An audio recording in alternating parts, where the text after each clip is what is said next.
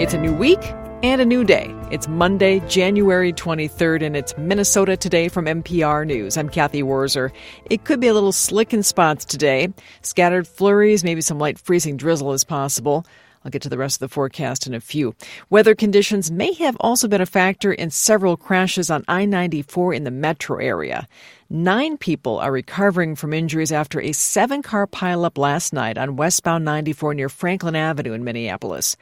Yesterday morning, troopers were called to three crashes involving six vehicles that happened within minutes of each other at the entrance to the Lowry Hill Tunnel. There are no injuries reported in those crashes. Traffic was diverted, causing a near standstill on the roadway for a time.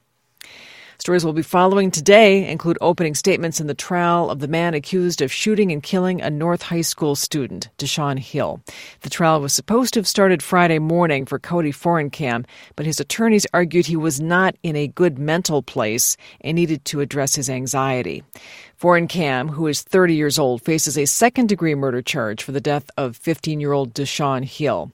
Hill, who was an honors student and a star athlete, had just left school when he was shot on a street.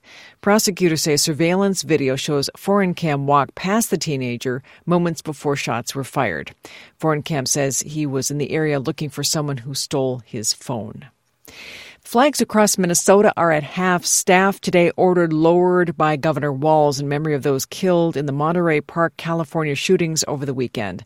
Ten people were killed in the shooting near LA following a Lunar New Year celebration Saturday night. The Minnesota Senate is due to take up a bill this week that would enshrine the right to an abortion into state law.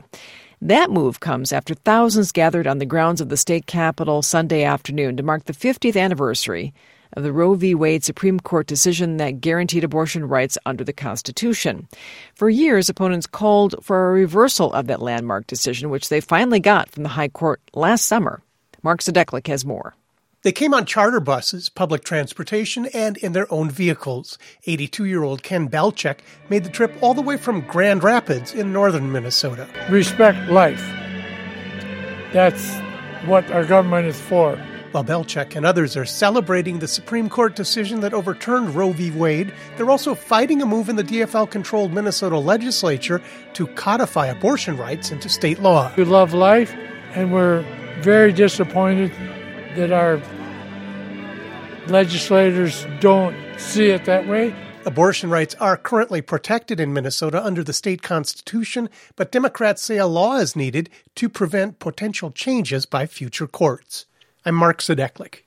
Also at the Capitol, the remaining pieces of a budget plan will come from Governor Tim Walz this week. Brian Bakst has more on that. Walz will add proposals around public safety, health care, and housing to portions of his budget he has already outlined. Also coming early this week are his plans for taxes, including the rebate checks he wants to send out using part of the state's big surplus. Minnesota has a $17.6 billion projected budget surplus to divide up but only some of that money can be used to support ongoing spending. What Walz sends to the legislature will no doubt change as lawmakers work to pass a new two year budget before adjourning in May. The DFL governor has a stronger hand than in past budget rounds because his party controls the House and Senate. I'm Brian Bakst. In other news, a higher education association is investigating Hamline University's actions in a controversy over a class's use of an image of the Prophet Muhammad. Alex V. Sapoli reports. In a recent letter, the American Association of University Professors alerted Hamline that it is sending a committee of inquiry the committee will interview the school's former adjunct professor, Erika Lopez Prater, board trustee members, and other university faculty and staff. The committee is investigating Hamline's decision not to renew Lopez Prater's contract after a controversy over her showing a painting of the Prophet Muhammad in an art history course. The association commended Hamline's plan to host campus conversations about academic freedom, student care, and religion. However, the letter states questions of basic concern remain. The committee will conduct its inquiry on February 3rd and 4th. The final report will be released to the public at a later date. I'm Alex V. Sapoli. In sports, the Gopher men's basketball team lost to Michigan yesterday 60 to 56. The Gophers are now 1 in 7 in league play. They host Indiana on Wednesday.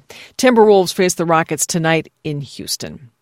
Weather forecast for the day ahead of us could be a little slick as I mentioned prior. Maybe a little bit of freezing drizzle and some scattered flurries. Highs lower 30s around the region today. Slight chance of snow overnight tonight. Lows in the single digits above zero in northwestern Minnesota, 15 to 21 in the southeast. Tomorrow cloudy and dry. Highs in the lower 20s to the lower 30s.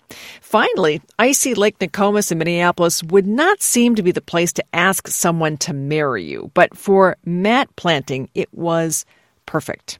Matt participated in the Pond Hockey Championships over the weekend, playing for Team Parking Lot People.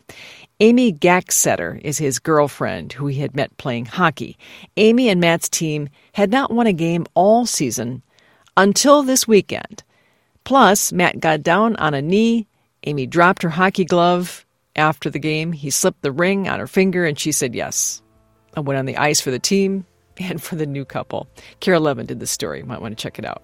If you're looking for more news right now, you can always stream us by going to mprnews.org. Download the news app. Tell your smart speakers to play MPR News or just turn on the radio. Hope you have a good day today. I'm Cathy Wurzer.